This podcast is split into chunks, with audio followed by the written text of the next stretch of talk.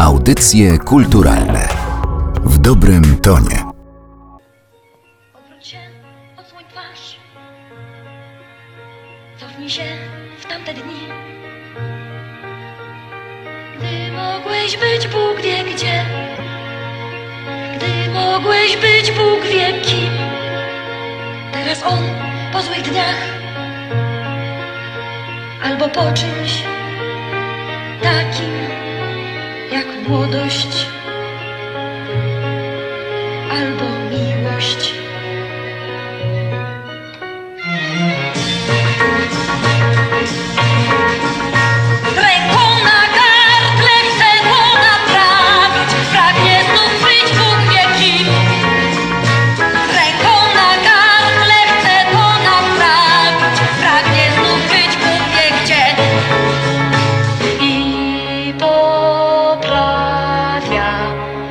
krawat.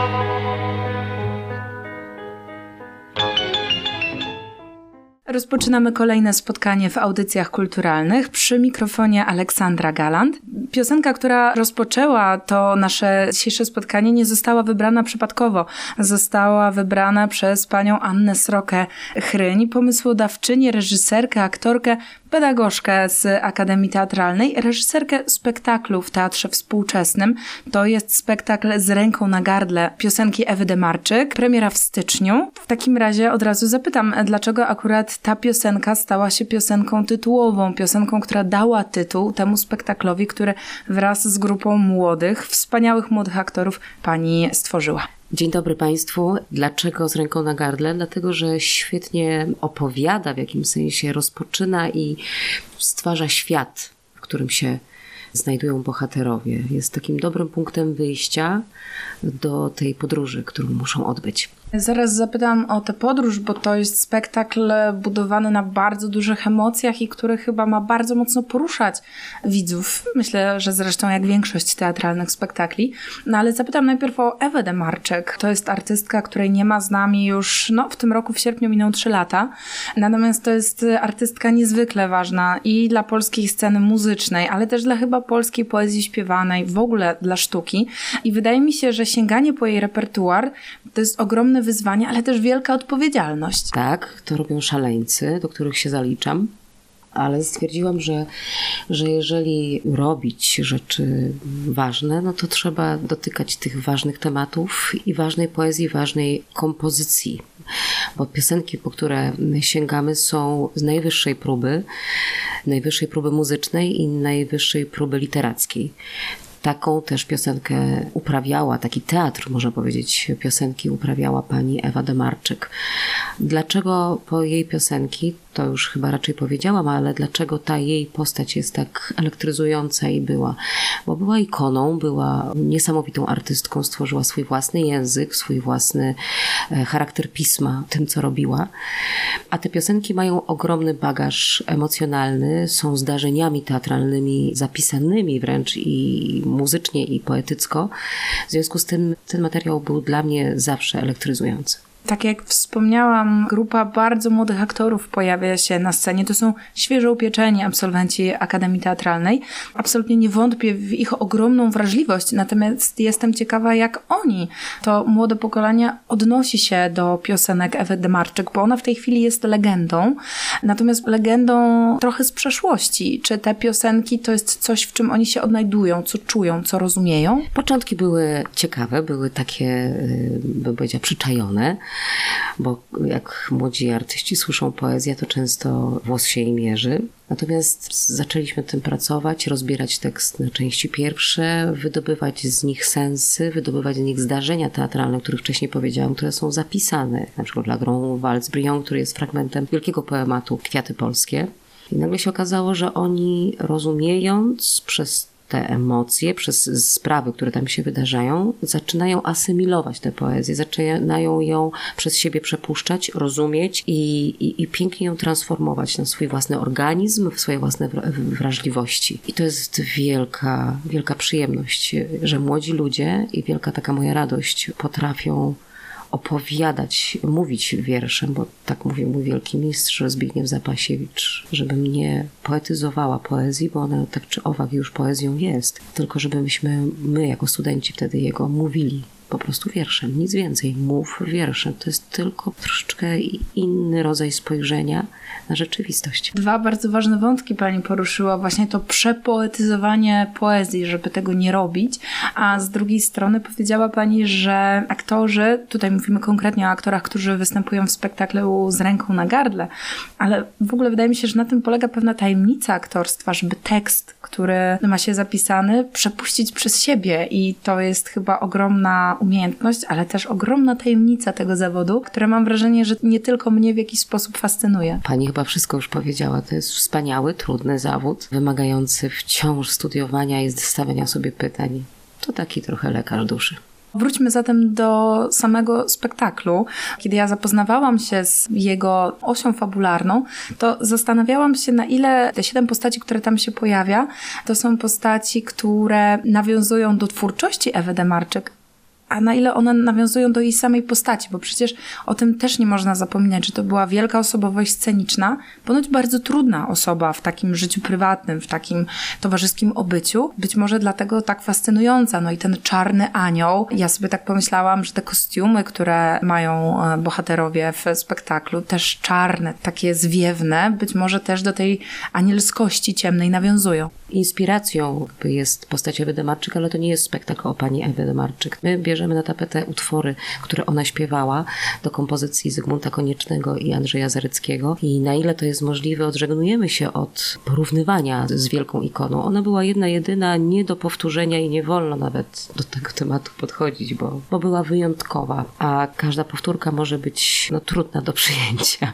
Trzeba szukać własnego języka w tych piosenkach. To, tak mi się wydaje, że to nam się udało. Znaczy, udaje nam się reinterpretować te piosenki na siedem osobowości scenicznych, siedem postaci, siedmiu aktorów, wspaniałych młodych ludzi i ma to moim zdaniem trochę inną jakość osiągamy, tak mi się wydaje wierzę w to, że to się skomunikuje z ludźmi, ludźmi również młodymi, bo na tym mi też zależy, żeby oni nie bali się poezji, żeby nie bali się tych piosenek. Te piosenki żyją dopóki się je śpiewa, więc żeby one żyły. Skąd wzięło się tych siedem postaci? Wilk, Ćma, Mewa, Lut, Ariel, Malachit i Latrodectus Mactans, czyli Czarna Wdowa z mojej wyobraźni. Tak, ja spotkałam te postaci po prostu ze sobą w pewnej przestrzeni, o której nie będę Państwu opowiadała, bo zapraszam na spektakl, ale ta przestrzeń determinuje ich do takiego spotkania z, z samym sobą, z tym, z czym się nie rozliczyli, albo z czym powinni się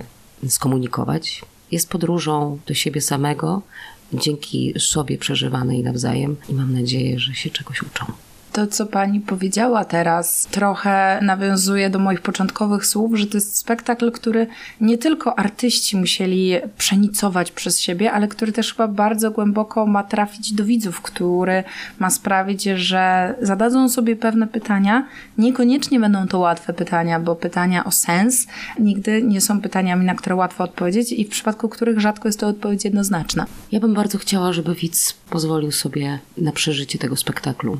Jeżeli potrzebują Państwo linearności, jest ona ukryta. Na pewno pomożemy Państwu zrozumieć ten spektakl, natomiast on jest bardziej do odczucia, do przyzwolenia sobie na przeżycie. Dla mnie teatr jest miejscem e, wyjątkowym. Właśnie przypomniałam sobie niedawno moje pierwsze spotkanie z teatrem i nigdy nie zapomnę, jak widziałam, jak otwiera się kurtyna, miałam ochotę się przeżegnać. I coś mi takiego zostało, jakaś świętość w tym zdarzeniu, jakim jest spektakl teatralny do takiego zdarzenia wyjątkowego, dla mnie świętego i wyjątkowego, zapraszam Państwa do takiego trochę innego świata, do innej przestrzeni. Sugeruję wyłączyć telefon komórkowy godzinę przed, skupić się na jednym przedmiocie, patrzeć, widzieć, trochę pomilczeć i wtedy wejść w ten świat.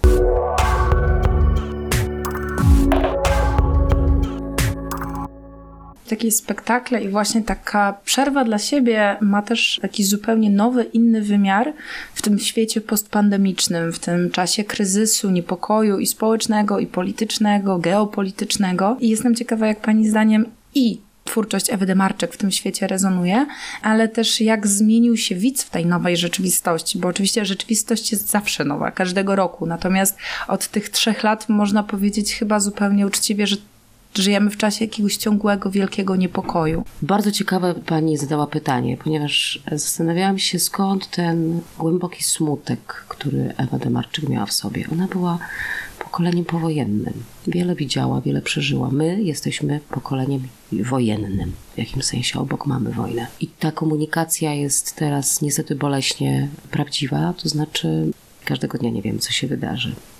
Ona przeżyła wojnę, wiele rzeczy widziała, i myślę, że to pokolenie musiało mieć taką Ewę Demarczyk, żeby móc przetransformować wiele bólu, cierpienia, tych obrazów, które zostają zawsze chyba pod powiekami. W związku z tym ten spektakl w jakiś dla mnie totalnie tajemniczy sposób rezonuje z tamtym czasem.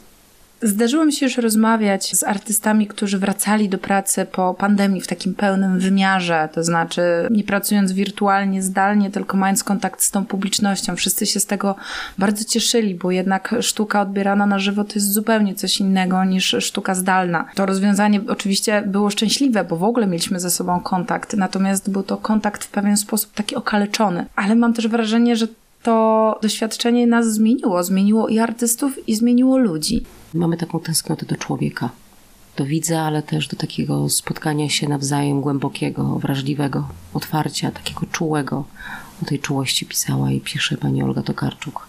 Tę czułość jakoś tak mantruje ja teraz artystycznie od momentu tej pandemii, to już szczególnie jakby jak się nagle okazuje, że to, co było oczywistością, dotyk, spotkanie, spojrzenie sobie głęboko w oczy, pozbawienie maseczki, było czymś dla nas oczywistym. I się okazuje, że odebranie nam tego spowodowało, no tak jak pani powiedziała, kaleczyło, ale też uzmysłowiło nam, że no, musimy się spotykać jako ludzie, ale spotykać tak naprawdę, prawdziwie.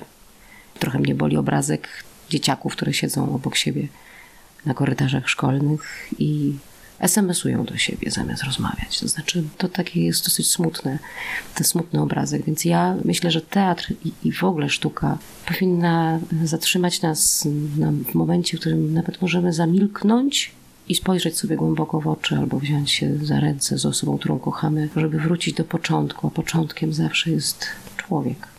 Właśnie dlatego ja bardzo wierzę w siłę teatru. Spośród wielu licznych powodów, dla których warto w tym życiu teatralnym uczestniczyć, uważam, że to jest jeden z tych ważniejszych, żeby się z człowiekiem spotykać i pielęgnować w sobie tę czułość i wrażliwość. Wrócę do samego spektaklu, bo rozmawiałyśmy już chwilę o aktorach, których zobaczymy na scenie, o tych młodych, którzy oczywiście już prężnie działają, ale stoją u progu swojej wielkiej, mam nadzieję, kariery. Natomiast jeżeli chodzi o innych twórców tego spektaklu, to można powiedzieć, że to są artyści uznani uznani. Mówię oczywiście o pani, ale to chociażby kostiumy, prawda, które wykonała artystka już bardzo uznana, która ma za sobą i przygotowywanie kostiumów, ale też wystaw. Tak, jest też również pisarką i moją przyjaciółką od wielu lat, pani Sabina Czupryńska. Przygotowała kostiumy. Grzegorz Policiński, uznany scenograf, zaprojektował scenografię. Ewelina Adamska-Porczyk, wybitna choreografka i artystka, pracowała nad choreografią i nad przełożeniem tych moich pomysłów na ciało, na ruch. Pani Monika Malec, która zajęła się przygotowaniem wokalnym, no i Jakub, Jakub Lubowicz, aranżer i kierownik muzyczny całego zdarzenia. Nie można o nich zapominać, wręcz przeciwnie. I uwaga, taka mała niespodzianka, może trochę prywaty, ale mój mąż Piotr Chryń, który wymalował to wszystko pięknym światłem, jest reżyserem światła tego spektaklu, który też jest bohaterem, mówię to światło jest bohaterem tego zdarzenia, tego spektaklu teatralnego. Więc o nich trzeba też wspomnieć i o wspaniałych artystach, których trzeba też wymienić. Natalia Stachyra, Natalia Kujawa, Monika Pawlicka, Przemysław Kowalski, Jakub Szyperski, Michał Juraszek i Tomasz Osica, to te nazwiska, które pojawią się na scenie. Wydaje mi się, że to są też nazwiska, które warto zapamiętać, które warto mieć na radarze i obserwować. To w takim razie zbliżając się powoli do końca naszej rozmowy, poproszę Panią o kilka informacji praktycznych dotyczących tego spektaklu, to znaczy gdzie, kiedy go można oglądać. Bardzo serdecznie Państwa zapraszam do Teatru Współczesnego, scena Barak, spektakl pod tytułem Z ręką na gardle, piosenki z repertuaru Ewy Demarczyk. Bilety są w sprzedaży. Proszę się spieszyć. Myślę, że luty już jest też dostępny dla widzów. Bardzo dziękuję za rozmowę. Gościem dzisiejszego spotkania w audycjach kulturalnych w podcaście Narodowego Centrum Kultury była pani Anna Sroka-Chryń, pomysłodawczyni, reżyserka spektaklu Z ręką na gardle piosenki Ewy Demarczyk, no ale także, a może przede wszystkim aktorka i pedagogzka w Akademii Teatralnej. Bardzo dziękuję za rozmowę. Dziękuję bardzo Pani. W drzewach zielonych okien ramię Przez widma miasta srebrzysty gotyk Wirują ptaki złote Jak lutnie, co uciekły z rąk W lasach zielonych białołanie Uchodzą w coraz cichszy taniec Tańczą panowie, tańczą panie na moście w Avignon. Tańczą panowie, tańczą panie na moście w Avignon. Tańczą panowie, tańczą panie na moście w Avignon.